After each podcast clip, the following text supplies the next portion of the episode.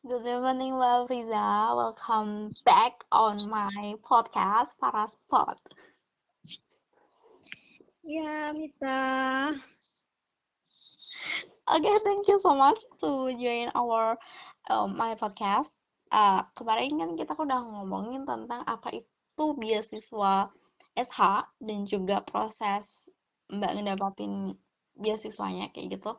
Dan karena beasiswa itu dilaksanakan pada bulan-bulan pandemik kayak gitu mulai-mulai adanya coronavirus menyerang dunia itu kan pas Mbak daftar beasiswa itu. Nah, gimana sih struggle-nya Mbak to get your scholarship in this pandemic era?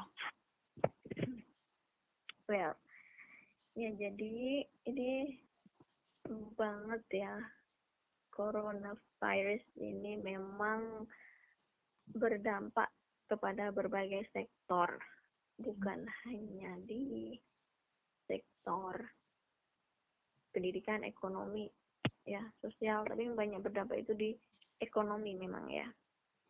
Banyak yang dibatasi kalau untuk keluar rumah, untuk bekerja, apalagi apalagi yang pedagang dan sebagainya yang orang-orang yang seperti apa ya pedagang kaki lima dan sebagainya mungkin itu yang paling berdampak sih. Apalagi bagi kita yang mau lanjut study overseas. Bakal dibatasi banget buat masuk ke negara tersebut. Nah inilah tantangan kita gitu ya. Bukan hanya di bidang ekonomi tapi juga uh, di pendidikan juga seperti ini. Apalagi Indonesia di zona merah. Jadi bakalan susah untuk masuk ke negara yang zona hijau. Hungaria itu termasuk negara yang zona hijau kayak gitu. Benar-benar kita uh, lebih mereka lebih protek, protektif gitu ya. Jadi kita kalau mau ke sana uh, must have two negative tests of uh, SARS-CoV-19 ya, COV2. Jadi harus tes dua kali yang hasilnya negatif. Tesnya itu harus tes swab Nah, kita tahu tes swab itu di sini sangat mahal banget ya. Around 2 uh, billion juta, ya 2 juta ya, million ya, 2 juta. 2 juta sampai 3 juta gitu. Jadi misalkan kita harus punya dua tes negatif dari Indonesia sebelum keberangkatan kayak gitu. Dan jarak tesnya itu harus dua hari ya. Tes pertama hari Senin, berarti tes kedua di hari uh, ini Rabu atau enggak Selasa kayak gitu. Jadi itu memakan biaya juga belum kita lagi nanti urus visa itu ke Jakarta harus rapid test ya. Nanti juga kita uh, tiket pesawat dan juga akomodasi di sana sebenarnya kita kan dapat biasanya dari negara Hungaria kita harus menggunakan account bank from uh, Hungarian jadi buat dulu baru nanti beasiswanya bisa masuk. Nah jadi kita di sana uang kita dulu kayak gitu. Nah sedangkan di masa covid gini banyak wardi itu yang uh, mem cancel atau postpone menunda gitu ya kadang ya. Ada yang di cancel juga. Uh, karena biayanya yang digunakan untuk ke sana itu uh, at least mungkin sekitar 60 jutaan gitu ya. Kayak gitu Masian gitu. Untuk tes kesehatan bukan hanya di tes web tapi juga tes kesehatan.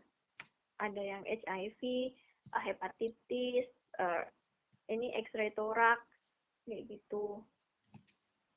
Terus vaksinasi hepatitis kayak gitu juga. Jadi masih membutuhkan segitulah sebenarnya ya. Tapi uh, sebenarnya itu itu sampai di sana, sampai akomodasi juga ya. Jadi akomodasi itu nanti ya bakal dikasih sih, tapi di bulan pertama kan belum. Jadi kita mengeluarkan uang itu tuh untuk sama akomodasinya juga kayak gitu. Tapi sebenarnya kalau untuk keberangkatan yang pure kita keluarin mungkin sekitar paruhnya itu tadi itu 30-an gitu untuk tiket sama tes kesehatan itu yang paling mahal sebenarnya. Tes kesehatan bla bla bla urus visa bla bla bla. Ya karena harus ke Jakarta. Kayak gitu. Oke. Kalau ini kan tadi Mbak udah jelasin udah nyebutin angka malah 60 juta gitu at least. Kalau anaknya Sultan mah gampang kayak gitu buat cari itu kayak gitu kira-kira nih Mbak kalau Mbak punya pengalaman kayak gitu mungkin temannya Mbak buat cover duit segitu banyak tuh kita bisa melakukan apa sih? Oke, okay, baik. Kalau yang sudah bekerja ya mungkin bisa mengajukan ini pengajuan permohonan bantuan ke kampus, ke universitas yang sudah bekerja kayak gitu. Atau teman saya juga ada yang e, minta ke wali kota. Nah, itu kalau wali kotanya baik. Dan dia juga sih sebenarnya orang bukan ya pernah bekerja di uh, Pemda dan sebagainya gitu loh. Jadi mengajukan gitu. Banyak-banyak cari sponsor sebenarnya mm. ya. Cari sponsor. Karena tiket pesawat aja at least kalau ke sana kan 12 sampai 15 kayak gitu kan. Hmm. Oke, okay, Mbak. Uh, caranya Mbak buat tetap stay atau mempertahankan beasiswa itu gitu. Tadi kan Mbak bilang ada yang cancel kayak gitu, ada yang postpone. Apa sih uh, apa ya motivasinya Mbak buat tetap mempertahankan scholarship ini gitu? Baik. Tetap lagi gitu. tentang my beloved campus. ya kampus yang mendukung saya di mana ada pimpinan atau atasan saya yang selalu mendukung di situ ya. Mm-hmm. Karena kesempatan itu tidak datang dua kali. Mm-hmm. Dan juga mungkin kalau gimana? Kita masalah finansial untuk uh, penerbangan tadi kurang atau untuk tes swab kurang, mungkin ya bisa dibantu lah kayak gitu. Mm. dan ya ini dukungan sih sebenarnya dukungan dan motivasi dari orang-orang terdekat sehingga kita bisa berangkat kayak gitu. Karena kesempatan yang diberikan ke saya itu mungkin tidak diberikan kepada orang lain kayak gitu. Jadi atasan saya juga bilang bahwa ini yang dapat gelar juga sampean. Ya. Sebenarnya gini, kalau gelar itu ada pada saya, saya tuh ngerasa kayak apa ya? beban gitu ya. Jadi gelar ini akan saya tempatkan kepada ini kampus saya. Ini gelar untuk kampus saya, bukan untuk saya.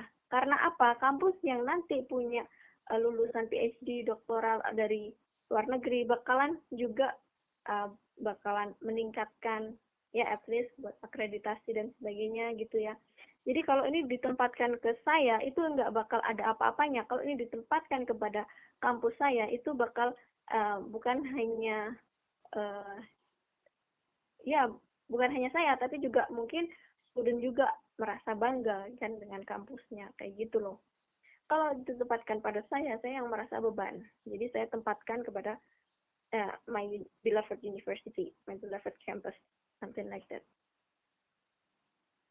istilahnya juga apa ya saling support gitu ya sama lain gitu. Iya. Yeah. Oh, oke okay, Mbak. Uh, pertanyaan selanjutnya nih, mungkin lebih personal ke Mbak gitu, adalah tadi kan Mbak udah jelasin betapa susahnya kayak gitu ngurus scholarship dalam masa pandemi kayak gitu. Kira-kira nih Mbak, minta tipsnya dong biar tetap waras buat ngurusin ini semua gimana tipsnya biar tetap apa ya istilahnya itu tetap waras lah kayak gitu biar apa ya nggak um, sia-sia kayak gitu perjuangannya dan nggak give up gitu. Hmm, iya. Kalau biar nggak give up itu malahan aku dapat motivasi ya dari keluarga, ya, dari teman-teman dekat kayak gitu jadi lingkungan aku yang bikin aku terus motivasi kenapa kamu udah dapat beasiswa loh? Kayak gitu loh. Kamu udah dapat izin loh dan yang ngasih izin kamu itu juga sebenarnya apa ya uh, benar-benar uh, orang yang berlapang hati, yang baik hati, yang mengizinkan kamu kayak gitu ya kesempatan ini kayak gitu. Sebenarnya saya dapat kesempatan ini juga itu dari kampus saya sebenarnya ya karena surat izin itu tadi dan juga dari uh, dukungan yang lain bukan hanya dukungan uh, apa ya bukan hanya motivasi kayak gitu ya hmm. terus yang kedua keluarga hmm. kalau uang untuk keberangkatan aja segitu ya insya Allah di Allah itu kasih jalan kasih rezeki itu dari pintu mana aja kan gitu. Ini nggak bakal datang dua kali jadi tetap uh, berangkat aja kayak gitu. Terus untuk yang lain-lain ya misalkan apa ini ya yang paling struggle itu ya di masa pandemi covid ini loh. Iya. yang kita harus swab kalau mau uh, keluar mau ke Jakarta harus rapid ya terus belum lagi berkas-berkas uh, visa. Terus belum lagi nanti kita harus ngambil visanya dong. Hmm. nah ngambil visa itu nanti juga bisa di pos atau bisa tes surat kuasa kayak gitu ya. Itu pilihan masing-masing wardi. Terus nanti berangkat lagi pasti ya, saya dari Jatimur nanti harus ke Jakarta buat uh, dari Jakarta ke Budapest tuh ngari kayak gitu jadi di situ sih struggle-nya nanti itu. Nah kalau di awal-awal kayak dokumen-dokumen kayak gitu yang penting lengkapin aja dulu semuanya ya. Nanti uh, pasrahkan sama yang di atas sama Allah kayak gitu. Saya juga seperti itu. Nunggu-nunggu pengumuman itu yang paling saya rasakan. Cemas ya. Lulus enggak? Lulus enggak tetap dalam hati kecil saya berharap saya lulus kayak gitu. Karena saya sudah dikasih izin kasih kesempatan sejauh ini. Itu tadi niat ya. Lagi-lagi atasan saya yang memberikan motivasi. Lagi-lagi itu tergantung niat sampean. Kalau niat sampean baik pasti akan mendapat kebaikan. Misalkan ini bukan hanya untuk sampean tapi juga untuk uh, orang lain gitu ya. Misalkan untuk untuk kampus untuk mahasiswa untuk kolega untuk keluarga untuk masyarakat dan lingkungan kayak gitu. Makanya itu saya nggak mau menancapkan gelar itu ke saya tapi saya berikan kepada orang lain kepada kampus saya kayak gitu loh. Biar itu nggak ada beban. Ya kalau kampus saya punya gelar itu otomatis saya tuh lebih semangat kayak gitu. Kampus semakin tinggi karena saya tahu kampusnya masih belum besar tapi akan selalu meningkatkan diri akan menjadi lebih besar lagi gitu. Oke, makasih Mbak Friza udah sharing gimana sih struggle-nya kayak gitu ngurus scholarship in this pandemic era kayak gitu dan juga udah sharing nih uh, apa ya tips-tipsnya kayak gitu biar tetap semangat buat ngurus beasiswanya kayak gitu meskipun banyak effort yang harus dikeluarin kayak gitu dan kita harus balik lagi ke niat awal kita dan juga tentu saja dukungan dari orang-orang sekitar kita yang perlu kita kuatkan dalam diri kita gitu ya Mbak dan thank you so much for your attention and your sharing session I hope okay. you can you can do okay. the best for your uh, campus and for yourself and your family hmm. Yeah I want to say once more again. Okay yeah. please. Okay actually um, saya tuh nggak mau bilang ya sama teman-teman. Tapi ya gimana ya? Ini untuk memotivasi teman-teman aja sih. Uh, saya aja bisa kenapa kalian enggak? Kayak gitu yang bahasa Inggrisnya levelnya di atas saya dan uh, prestasinya lebih pasti kalian bisa kayak gitu ya. Jadi jangan bandingkan kalian dengan uh, capaian orang lain tapi bandingkan dengan uh, proses di awal sampai proses di akhir bagaimana kayak gitu. Ini kata-kata yang saya dapat juga dari teman saya kayak gitu ya. Jangan suka banding-bandingkan kayak gitu. Nggak bakal habis tapi bandingkan uh, berproses. Diri kita di awal terus bagaimana di akhir kok nggak dapat dapat berarti mungkin kurang ini effortnya atau apa ya kesalahan saya sehingga saya kok seperti ini kayak gitu Nah, terkadang kita mendapatkan rezeki itu juga ketika kita nggak tahu kemarin tuh menolong siapa, melakukan apa, kayak gitu juga. Sebenarnya, oke, okay, jadi mungkin ini yang bisa saya sampaikan ya sharing ini. Oh, apakah harus ini ya mendapatkan IELTS 8 dan sebagainya kayak gitu ya emang bahasa Inggris itu penting. Makanya tadi ada di Fun English juga saya mengambil memutuskan untuk membuat program tersebut ya. Dan sebagainya segala daya upaya dilakukan sehingga mendapatkan ini itu. Ini pun belum seberapa bagi saya untuk mengembangkan uh, ini ya. Bukan hanya diri saya tapi kampus saya. Lagi-lagi ke situ kayak gitu. Belum ada apa-apanya karena benar-benar saya orang baru kayak gitu itu tadi sebenarnya saya malu untuk apa ya meng-share ini. Tapi saya harus melakukannya karena ini untuk memotivasi kalian juga. Saya bisa kenapa kalian enggak kayak gitu Mita. Saya saya malu juga belum ke sana tapi sudah uh, share. Saya pinginnya itu share saat kaki saya terpijak di sana kayak gitu. Itu yang sangat saya inginkan. Karena kita belum tahu kayak akad nikah ya. Kalau belum sah ya kata sah gitu barulah kita uh, bisa expose. Kalau saya sudah di Budapest gitu ya hmm. baru saya berani sepertinya. Tapi Bismillah ini semoga menjadi doa sehingga saya bisa di sana walaupun di masa pandemik seperti ini. Mohon doanya dan juga buat kalian semua semoga Allah uh, mengijabah apa pun yang kalian inginkan bagi teman-teman pendengar setiap ini ya para sport. Oke, makasih Mbak Afriza atas motivasi dan pesannya kayak gitu. Jadi yang pasti kita tetap berusaha kayak gitu, berhentilah buat membanding-bandingkan orang, tapi bandingkanlah diri kita bagaimana proses kita itu sendiri kayak gitu dan jangan lupa buat berbuat baik kepada setiap orang karena uh, kita nggak tahu rezeki kita itu dari mana gitu ya Mbak.